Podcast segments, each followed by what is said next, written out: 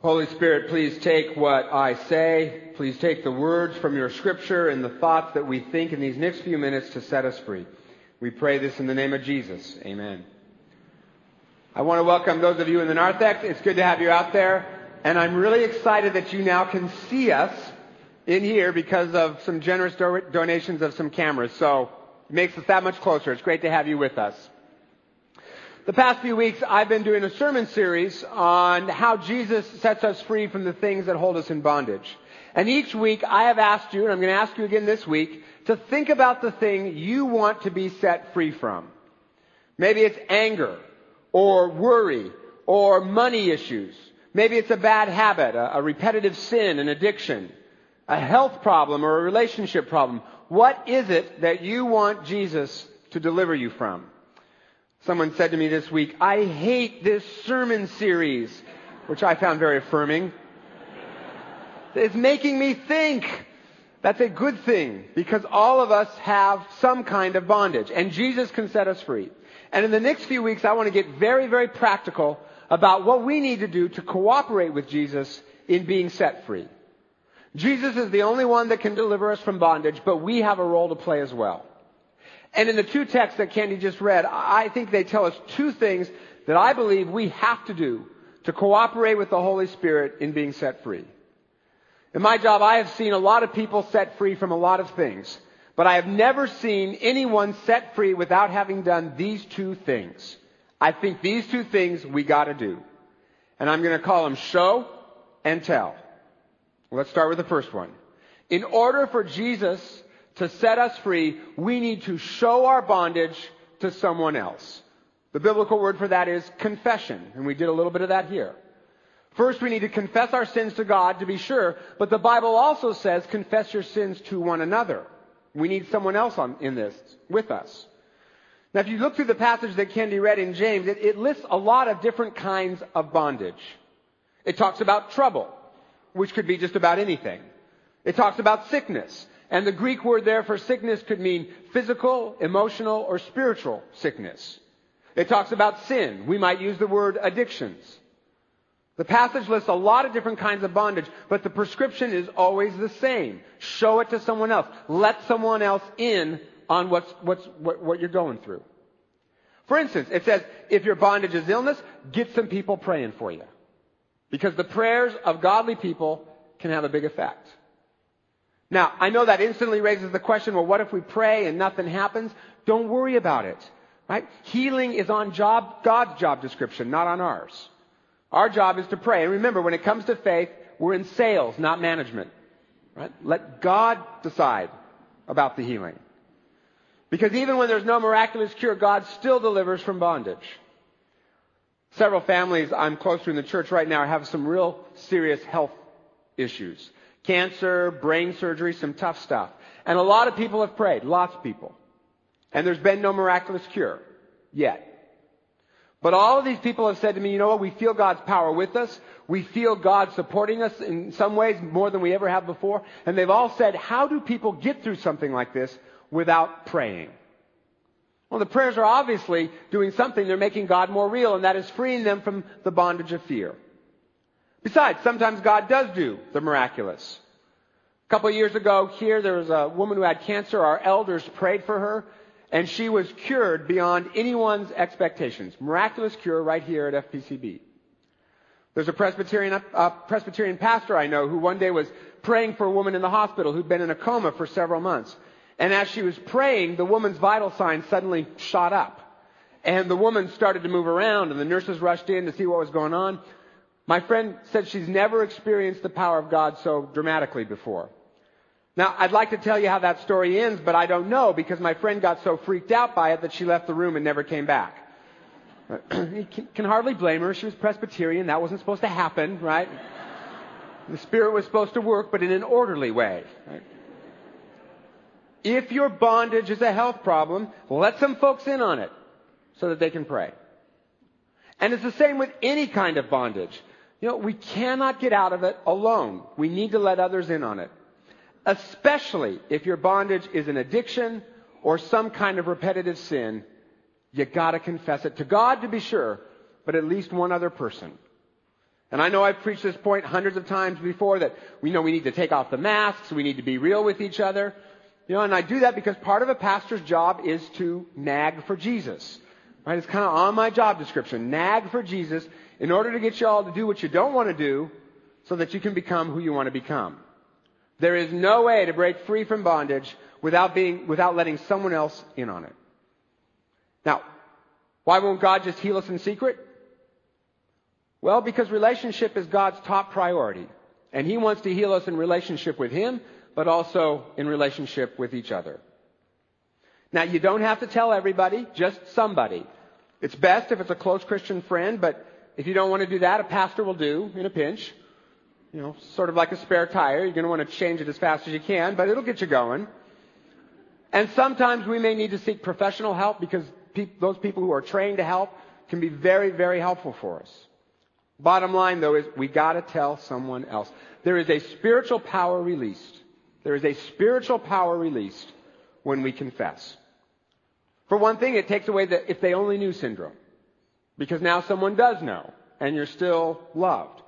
Plus people, you get people to help you, pray for you, support you, hold you accountable, encourage you. And on top of all that, we realize that we're not alone.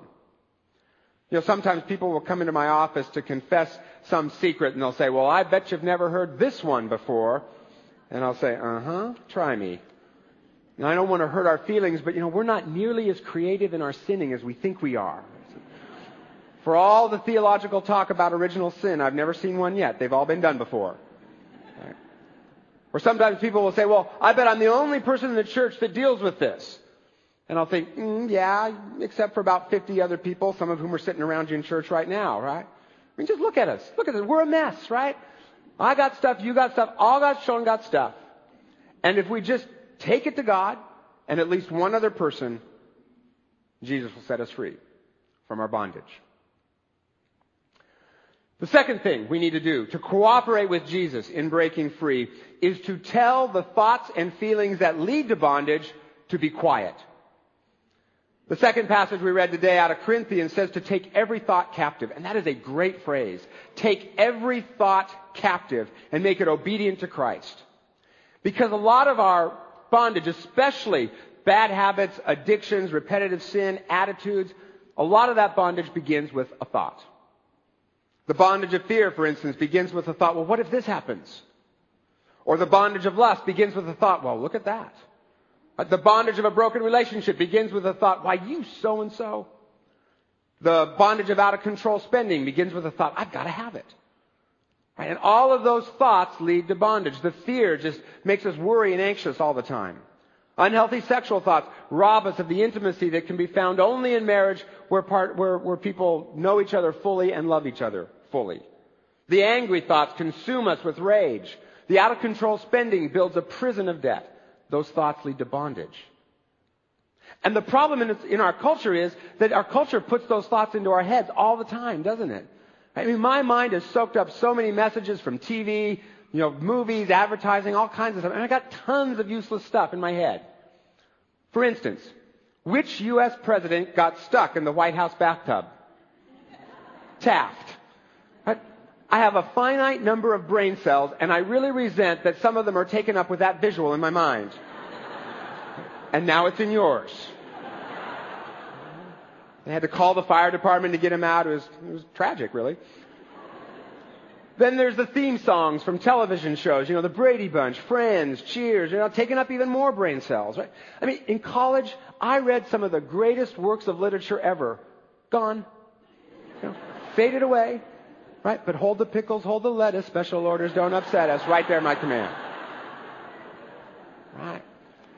Our minds are filled with a worldview that is just that, the world's view, not God's view. And it leads to bondage. But if we take those thoughts captive before they go too far and tell them to be obedient in the name of Christ, we break free. So for instance, the world says, don't get mad, get even. Jesus says, that'll eat you alive with rage like acid on your soul. Forgive your enemies so that you can live in peace instead. The world says, be afraid. I mean, look at the stock market. Look at all the crime. Look at it. You know, never mind that crime has dropped 30%. We're going to find the few criminals that are left and we're going to show them to you 24-7, 52 because it's good for ratings. Right? Be afraid, be afraid. Jesus says, Fear not, for I am with you and I have summoned you by name. If we take every thought captive and replace them with the thoughts of Christ, we'll be set free from our bondage. And how do we get Jesus thinking into our head? It's easy.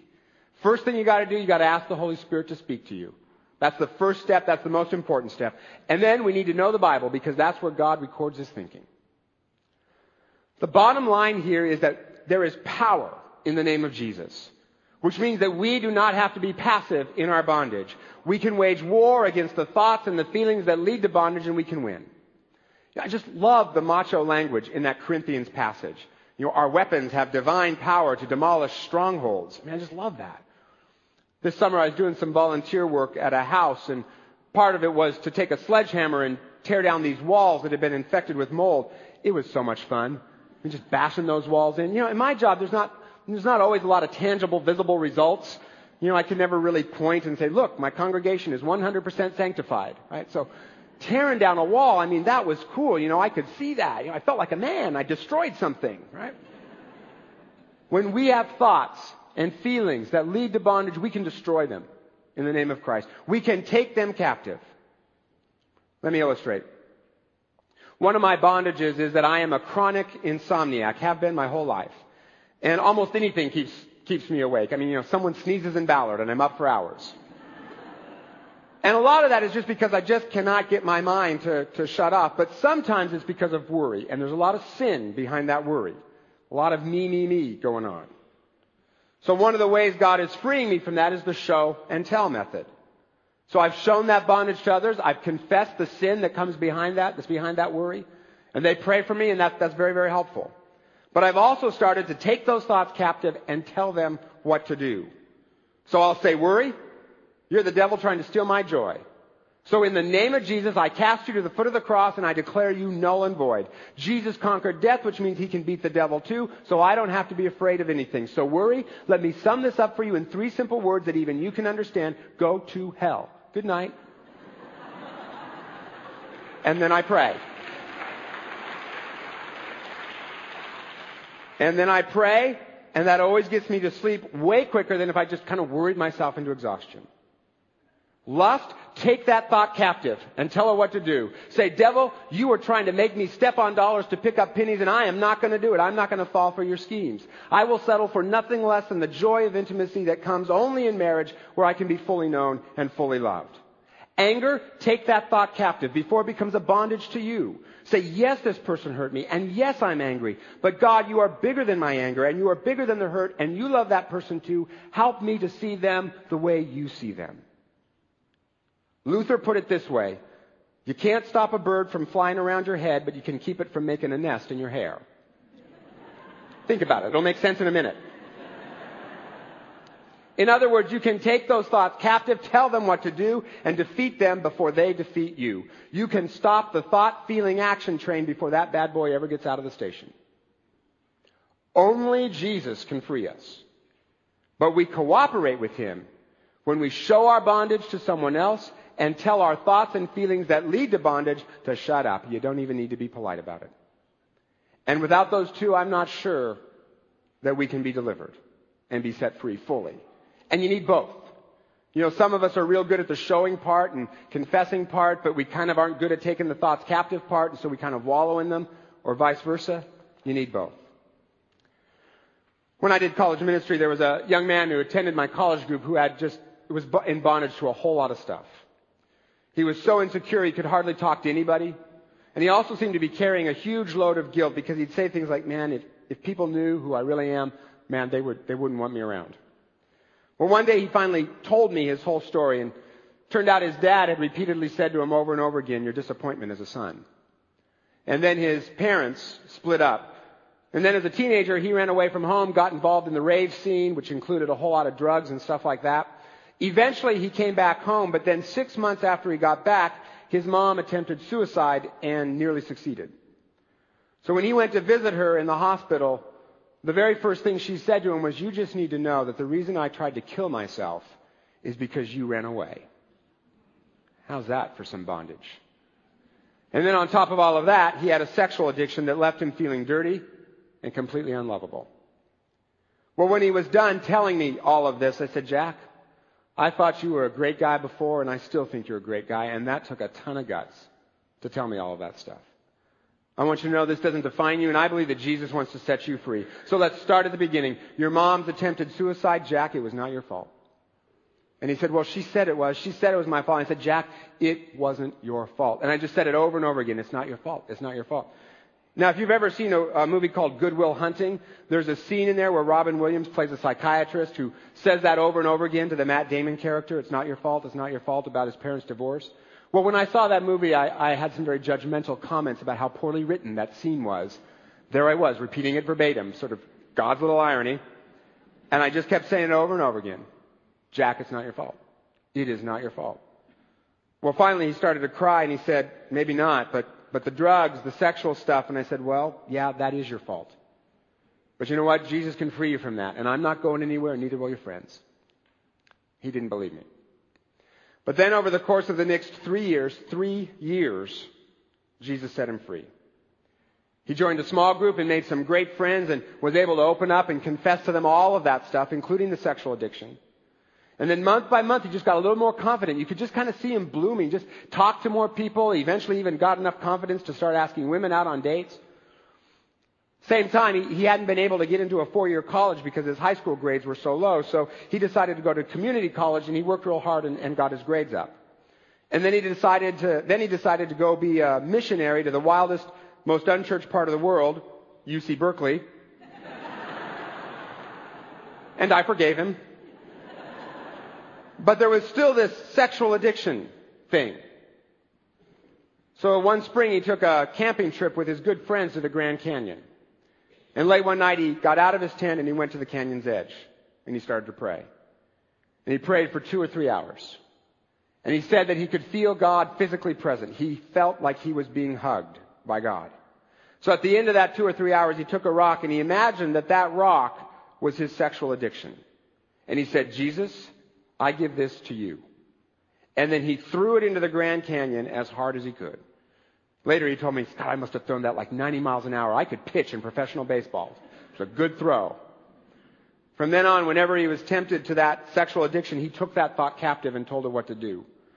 And he'd remember that feeling of being hugged. He'd remember that rock. He remembered that prayer. And he was usually able to avoid the temptation. Not perfectly, not every time at first, but eventually the addiction completely went away. Now he's in graduate school studying to be a professor. He's got tons of confidence. He has deep, lifelong friendships with people who, with whom he does soul exchange. The addiction is gone. He's a lot closer to Jesus. He is free at last through the power of Christ. And his cooperation with it through showing his bondage to others and telling his thoughts and feelings that lead to bondage what to do. So back to the question. What's your bondage? You know, breaking free from that bondage can happen at any age, at any stage in life. And maybe it's not as dramatic as a drug addiction or a sexual addiction. Maybe it's worry or a critical spirit or overspending that's led to debt. Whatever it is, will you let one other person in on it? And then will you take every thought captive and tell those thoughts what to do until Jesus sets you free from that bondage? This week, a doctor told me a story about a pastor who went to visit a patient in the hospital and the pastor said to the patient, is there anything that I can do for you? The patient tried to talk, but he couldn't, so he frantically wrote something down on a piece of paper, but right as he was finishing, the patient, um, the patient lost consciousness. Patient passed out. Well, the pastor was kind of freaked out about that, and so he looked at what the patient had written down, and it said, you're standing on my oxygen hose. Here's the deal. There is life-giving power in the name of Jesus if we just don't step on the hose and block what the Holy Spirit wants to do. And the way we open that hose up is to show our bondage to others and let them in on it because there is a spiritual power that is released when we confess to God and one other person.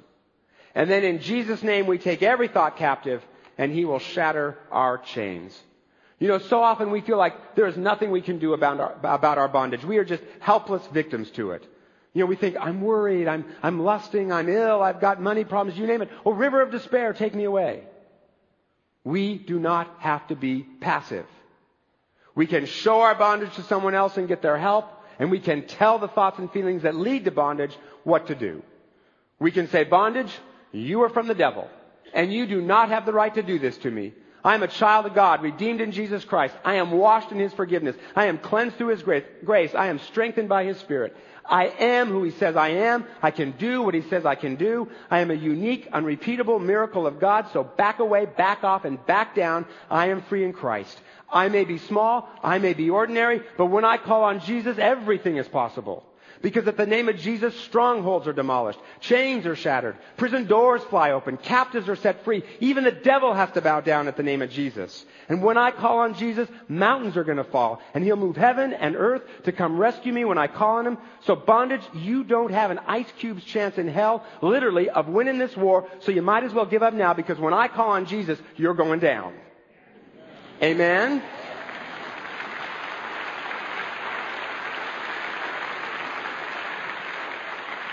There is power in the name of Jesus if we just don't step on the hose. So Lord, help us not to. Help us to open up that flow of spiritual power that will shatter our chains. Lord, help us to be honest with you and one other person about the raw and varnished truth about us. And then, Lord, help us to take every thought captive and make it obedient to you. And we will be grateful. In Jesus' name, amen.